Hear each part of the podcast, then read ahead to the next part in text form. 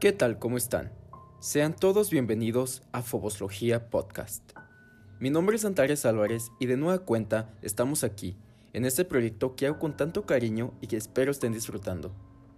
Hoy no haremos ningún viaje a alguna región en concreto, sino que veremos un fenómeno global.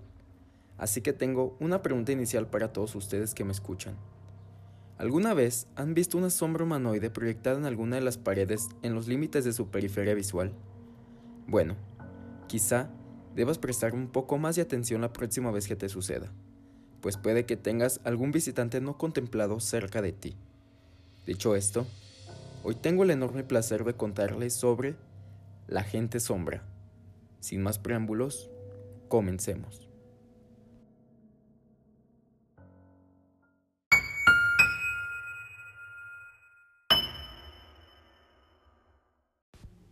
Durante mucho tiempo, y por al menos una vez en nuestras vidas, hemos oído hablar, ya sea directa o indirectamente, sobre un tipo de experiencia sobrenatural en concreto. O bien, es posible que ni siquiera lo hayas escuchado y hayas sido tú quien lo vivió en carne propia. En la periferia de tus ojos, lo que comúnmente se conoce como el rabillo del ojo, suele ser el lugar preferido por un tipo de entidades que suelen aparecer misteriosamente y se escabullen tan rápido como te das cuenta de su presencia. La gente sombra es un tipo de entes muy conocidos por todo el mundo, más comúnmente en las regiones anglosajonas, de donde provienen las mayores referencias. Por eso, no es extrañar que la denominación Shadow People sea muy utilizada en muchas localidades, incluso en regiones de habla no inglesa. Este tipo de entes suelen aparecer en los límites de la periferia visual, donde aprovechan para quedarse quietos hasta que te percatas de su presencia, ya sea de forma visual o porque algo te alerta de que no estás solo.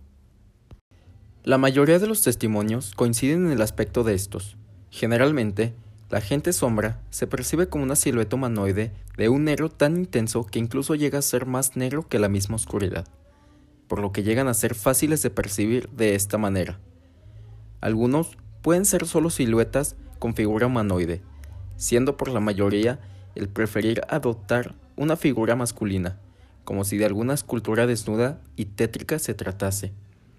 En otros casos, algunos llegan a portar un sobretodo y un tipo de sombrero, siendo el más común el sombrero de tipo fedora, o más conocido como el sombrero de detective. Pero, aunque se traten del mismo tipo de ente, al que porta sombrero se le denomina como The Hatman, o el hombre del sombrero, y suelen portarse de una forma distinta a los demás. Otra característica de la gente sombra es que suelen tener una altura considerable, llegando a medir cerca de los 2 metros. También poseen densidad, ya que pueden ser capaces de interrumpir el curso de la luz y bloquear objetos que se encuentren detrás de ellos. La gente sombra suelen tener poco interés en contactarse con las personas, sin embargo, mantienen una curiosidad vivaz hacia los humanos, lo que explica su notable persistencia hacia quedarse fijos observando a las personas. Una vez sabiendo los datos generales sobre estos entes, cabe dar un paseo por las categorías de estos, y empezamos hablando de los vigilantes de habitación, o Bedroom Watchers. Estos suelen ser descubiertos de pie frente a la cama, observando fijamente a quien duerme, o bien, también pueden ser ubicados en algún oscuro rincón del cuarto. En general, todo se queda en eso, solo se limitan a observar, aunque de hecho sea imposible verificarlo, ya que carecen de facciones. Aunque la sola presencia del vigilante es capaz de infundir un horror profundo, casi impulsivamente atávico, este tipo de gente sombra no suelen adoptar una actitud amenazadora. Los Bedroom Watchers pueden permanecer allí durante largos periodos de tiempo, cuando son observados por la persona que casi siempre despierta de forma abrupta, desaparecen súbitamente, fundiéndose con la oscuridad que los rodea. Rara vez son agresivos, pero cuando lo son, pueden infundir verdaderos espasmos de terror. En la siguiente categoría encontramos a las sombras en las paredes, o Shadows on the Walls. Estas figuras aparecen repentinamente como siluetas humanas plasmadas contra las paredes. Cabe destacar que ninguna luz las proyecta, ya que incluso aparecen en lugares oscuros y pueden moverse independientemente por los muros de cualquier lugar. Las sombras en las paredes pueden hacerse presentes en cualquier lugar, ya sea de tu casa e incluso en la calle.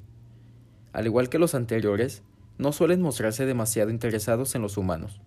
Solo se los percibe como una sombra fugaz, casi o totalmente imperceptible, y rara vez deja un testimonio certero. De aquí pasamos a las sombras en movimiento, o Moving Shadows. Estas figuras aparecen abruptamente y se mueven a una velocidad notable. Según los testimonios, dicen que parecen salir de las paredes, atravesando las habitaciones y terminan desvaneciéndose en algún rincón opuesto. Pocas veces prestan atención a los seres humanos, salvo que los observen fijamente. En esos casos, se recluyen en los rincones más oscuros y desde allí nos devuelven la mirada. En algunos casos, es posible detectar el brillo poco vivaz de sus ojos al mirarte. Después nos encontramos con los visitantes de fondo o Background Visitors. Los visitantes de fondo no son tan fáciles de percibir por las personas, ya que son, en esencia, entes muy fugaces, incluso más que los ya mencionados anteriormente en la lista. Así que su presencia habitualmente es capturada por cámaras fotográficas, y se presumen como densos bloques o figuras que pueden pasar de la típica forma humanoide a una mancha de negrura borrosa u opaca que flota en el fondo de la imagen. Y por último, en las clasificaciones, pero no menos importante, encontramos al característico y denominado Hatman, u hombre del sombrero.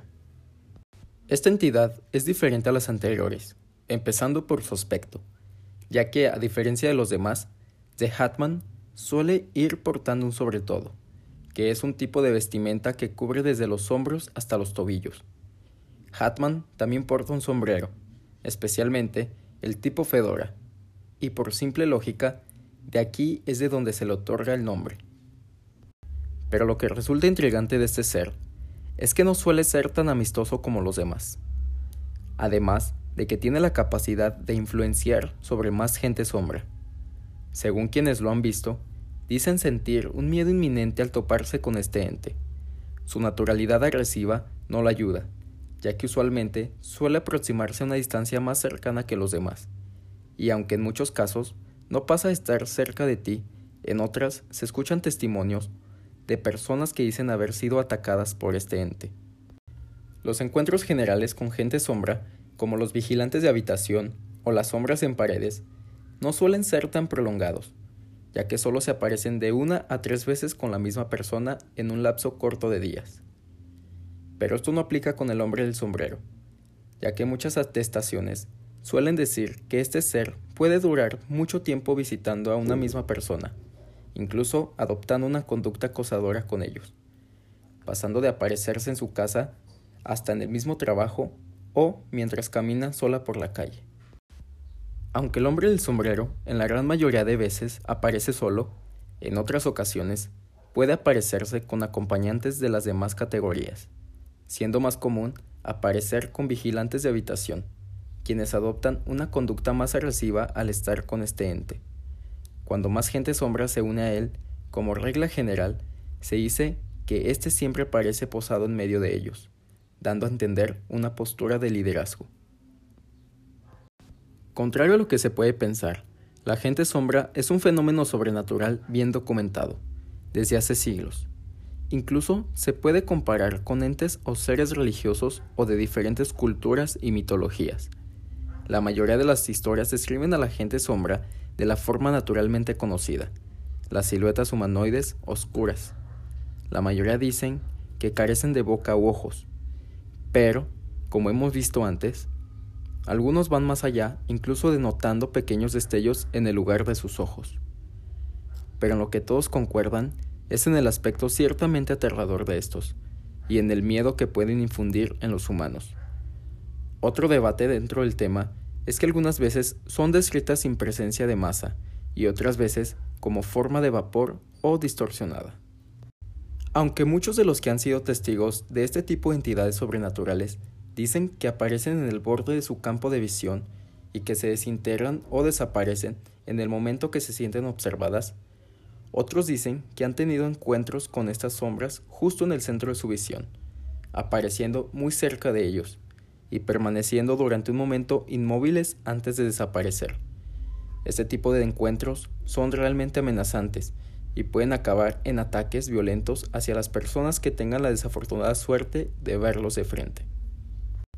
Es importante mencionar que en los últimos años ha habido un aumento de encuentros con gente sombra, lo que ha generado debates con escépticos y personas que dicen ser testigos de tal fenómeno paranormal. Y a todo esto, cabe preguntarse, ¿de dónde vienen? En muchos foros de internet se abre el debate y se teoriza sobre el posible origen o naturalidad de estos entes, dichas que veremos a continuación. Una de las primeras teorías surgidas trata de adaptar a la gente sombra como una subcategoría de los fantasmas. Stephen Wagner cree que ciertas entidades fantasmales tienen la capacidad de adaptarse a una forma o apariencia oscura y amenazante. Desafortunadamente, esto no encaja del todo en las características de los fantasmas, siendo estos de una apariencia de bruma blanca o grisácea, y la gente sombra se tornan más a manchas demasiado oscuras. Otro detalle dentro de esta teoría es que, según expertos en el tema, para poder ver a un fantasma es necesario ser alguien susceptible a este tipo de energías, por lo que poca gente es capaz de ver un fantasma. Pero con la gente sombra es diferente, ya que la mayoría de la gente ha sido testigo de estas presencias al menos una vez en su vida. Pero ahora nos vamos de los fantasmas a otra teoría donde se les denomina como posibles entidades demoníacas. El rostro oscuro y la fuerte sensación de energía negativa ligada a la gente sombra apoyan a las especulaciones de algunos investigadores, que afirman que estos seres pueden ser de naturaleza demoníaca. Por otro lado, la teoría de las entidades demoníacas es posiblemente respaldada por personas que han dicho verle cuernos u ojos rojos a la gente sombra. Otros apuntan a que realmente se tratan de visitantes que provienen de un lugar astral, y los denominan como bajos astrales. En este contexto, la gente sombra estaría asociada a las formas de pensamiento, thought forms, es decir, larvas, gusanos y parásitos del bajo astral, formados específicamente a partir de una idea o un impulso primordial. Para entender mejor el concepto, les daré una descripción que encontré sobre esto. Los bajos astrales son restos etéricos de personas que una vez muertas no quieren abandonar la tierra. Así habitan el plano astral, lo mismo que los cascarones o larvas. Las entidades astrales parasitarias son generadas por nosotros. Nuestros sentimientos crean energía degradada. Las emociones negativas alimentan a estos entes, formas energéticas sin sentimientos adheridas a las paredes y muebles, y que también habitan los rincones y los techos. Esto da la posibilidad de que los bajos astrales también utilizarían la forma demoníaca con el único objetivo de engañar y asustar a las personas, y así poder alimentarse de la energía del miedo, lo que explicaría los testimonios de las personas que dicen haberles visto cuernos o los ojos rojos.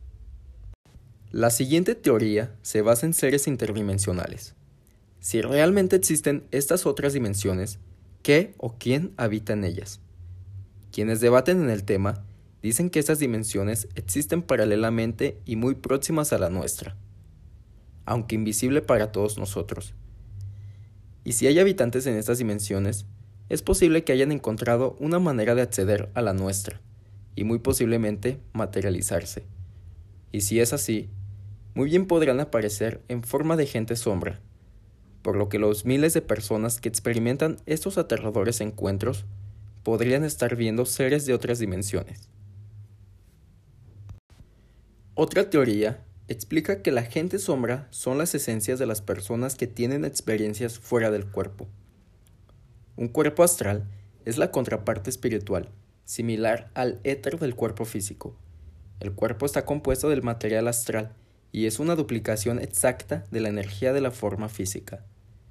Este cuerpo de energía está conectado al cuerpo físico por un cordón de plata. El cuerpo astral, acompañado por la mente, es capaz de viajar durante el periodo en el que el cuerpo físico duerme, Dicho acto se conoce como proyección astral.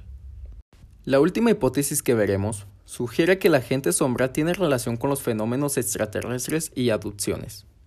Los expertos recuerdan que algunas víctimas de abducciones han explicado que los seres extraterrestres son capaces de pasar a través de paredes y ventanas, y de aparecer y desaparecer repentinamente. Una vez habiendo visto las teorías y la posible naturalidad de estos entes, habría que empezar por reiterar y descartarlos como espíritus, almas en pena o fantasmas. Tampoco son demonios, ya que no están necesariamente atados a ningún lugar físico, como ciertos fantasmas a las casas embrujadas o lugares donde murieron, así como los demonios tienen como objetivo principal, según la cultura teológica general, adueñarse de las almas humanas, a diferencia de la gente sombra, que solo parecen tener una curiosidad despierta hacia con los humanos y sus emociones, de las que muy probablemente se alimenten. Además, la gente sombra posee movilidad, lo cual nos permite aclarar sin temor a equivocarnos que poseen algún grado de autonomía.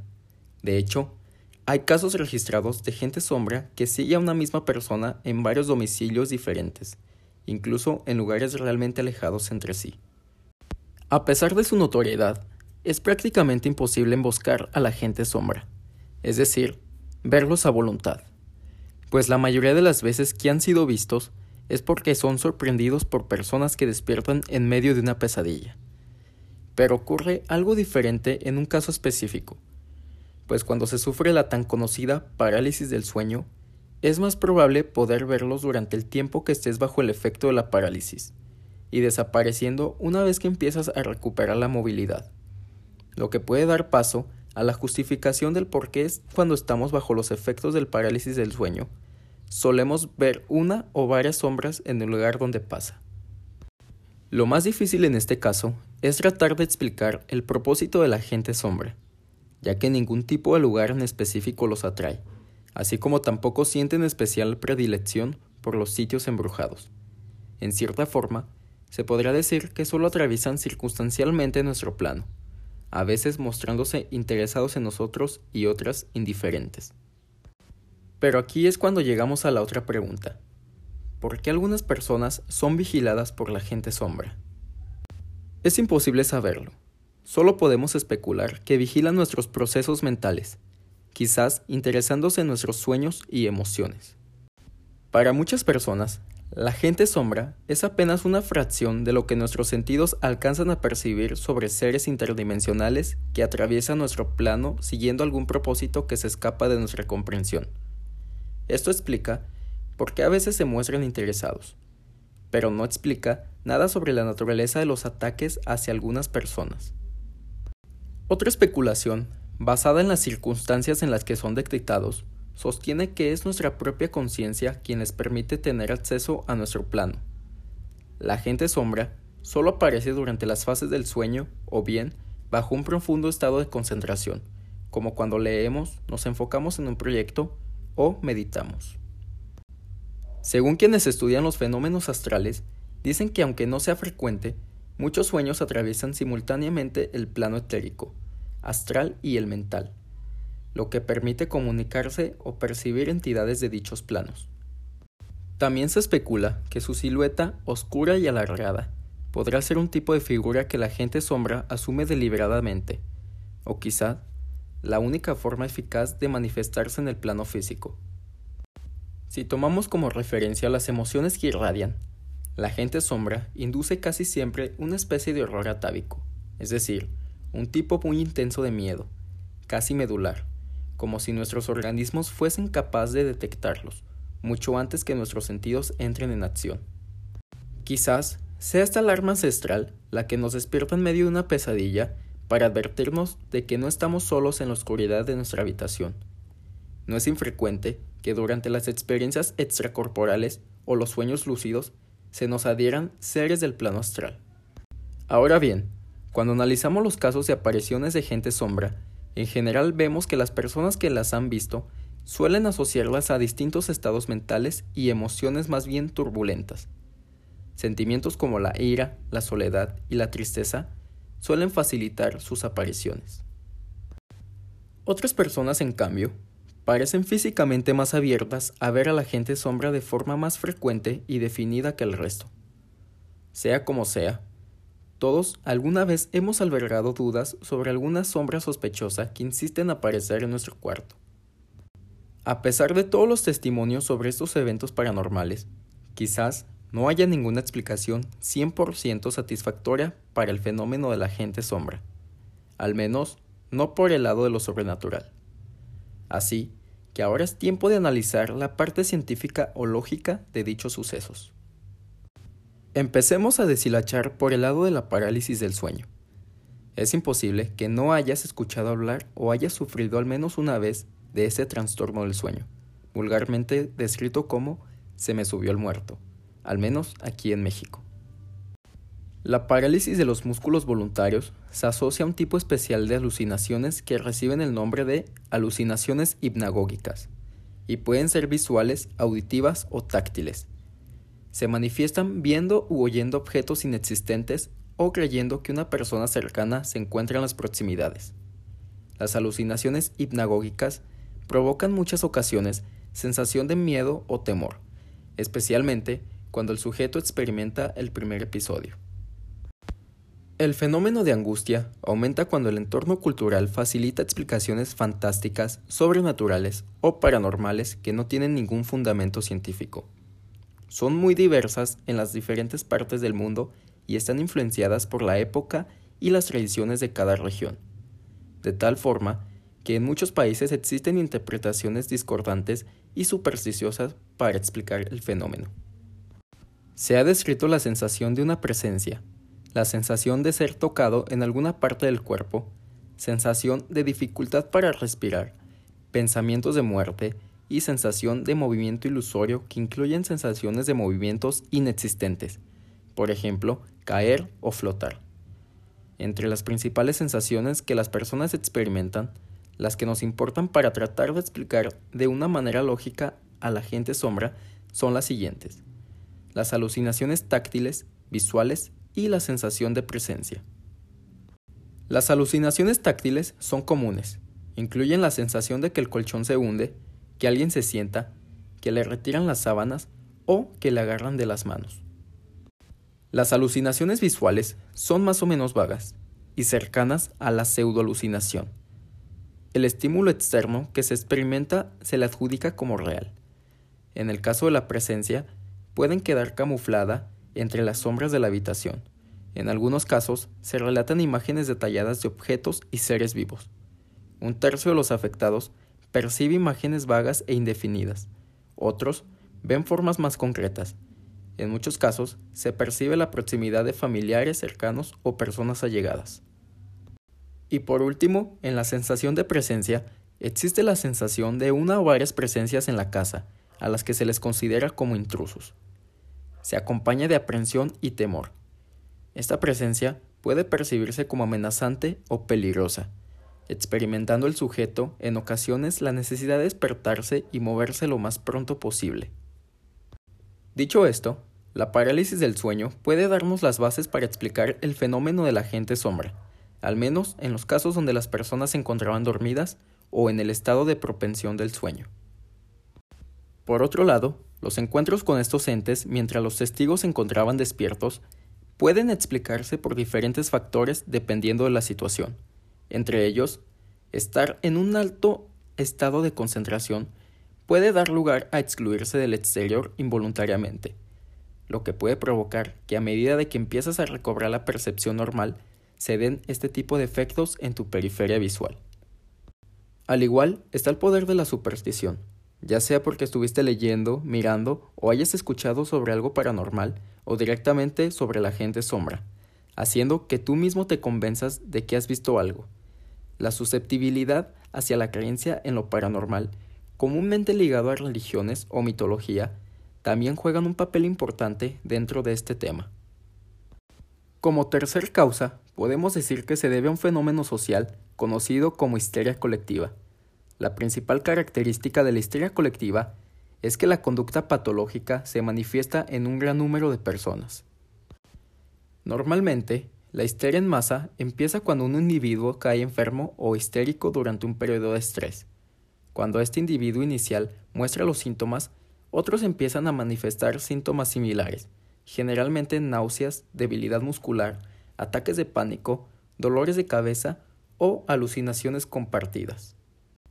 Aunque no siempre la histeria colectiva se presenta solo en un punto controlado como lo es un pueblo o una ciudad, sino que puede manifestarse en varios puntos del mundo a la vez, y no es difícil de creer ni de entender, ya que en el caso de la gente sombra, al tratarse de una figura producto de un miedo arquetípico en el imaginario colectivo, es muy fácil que mucha gente concuerde en características banales, como lo es una sombra sin rostro en la oscuridad.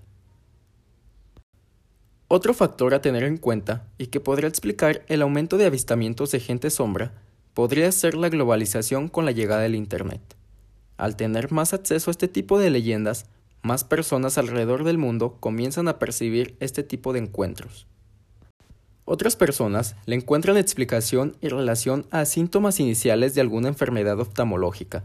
De hecho, son muchas las personas que desean ver sombras hasta que al hacerse una revisión con un oftalmólogo se dieron cuenta que necesitaban lentes, y esto fue la solución a aquellas sombras. La polifarmacia o el consumo de varios fármacos por un solo paciente también puede dar lugar a cierto tipo de alucinaciones de esta índole. Aunque no todo es tan sencillo, o más bien, no tan grato, pues si se sufre constantemente de estos encuentros y descartamos todas las razones anteriores por las que se pueden llegar a ver este tipo de entes, nos podemos encontrar frente a alguna enfermedad psiquiátrica, que puede abarcar desde una temporal a una crónica. Entre estas enfermedades nos podemos encontrar con la esquizofrenia, la demencia, algún tipo de psicosis epiléptica, e incluso depresión psicótica o estrés postraumático. Con todo esto, puedo concluir que estamos solo bajo una leyenda generada por muchos factores, que van desde algo meramente cultural y supersticioso, y que cruza los campos de la sociología hasta llegar a una posible causa médica. Sea como sea, la última palabra la tienen ustedes. En las referencias populares de este caso, nos podemos encontrar con una producción de la televisora ITV, la miniserie documental británica llamada Extreme Ghost Stories, específicamente en los capítulos 1 y 2 de la primera temporada. También, y como era de esperarse, no puede faltar el clásico programa de radio estadounidense, Coast to Coast, que ha sido emitido desde 1986 y que atrae a más de 4.5 millones de escuchas cada noche. Durante la emisión del 27 de marzo de 2006, se dio a conocer el capítulo llamado Shadow Bands, y en la emisión del 7 de marzo del 2008, bajo el título de Shadow People and the Hatman, es donde Coast to Coast nos presenta el tema de la gente sombra. Y esto ha sido todo por hoy. De nueva cuenta, antes de irme, quiero agradecer a todas aquellas nuevas personas que recientemente se unieron a mis seguidores de Instagram, y a quienes se toman el tiempo de escuchar el programa. Les mando mis mejores deseos y todo el cariño del mundo. Al igual, quiero recordarles que me gustaría leer sus opiniones sobre el tema. Y no importa si escuchas esto un segundo después de que lo hayas subido o incluso un año después, me gustaría saber lo que opinas. También, si no lo hacen, los invito a seguir mi página oficial de Facebook y mi perfil de Instagram. En ambos lados me encuentran como Foboslogía Podcast. Esto me ayudaría bastante, además de que podrán disponer de material visual adicional del tema de la semana. Y bueno, estuvieron escuchando Foboslogía Podcast. Yo fui Antares Álvarez, y sin más que decir, los dejo a merced de su destino. Cuídense mucho, les deseo una hermosa semana, y nos veremos pronto.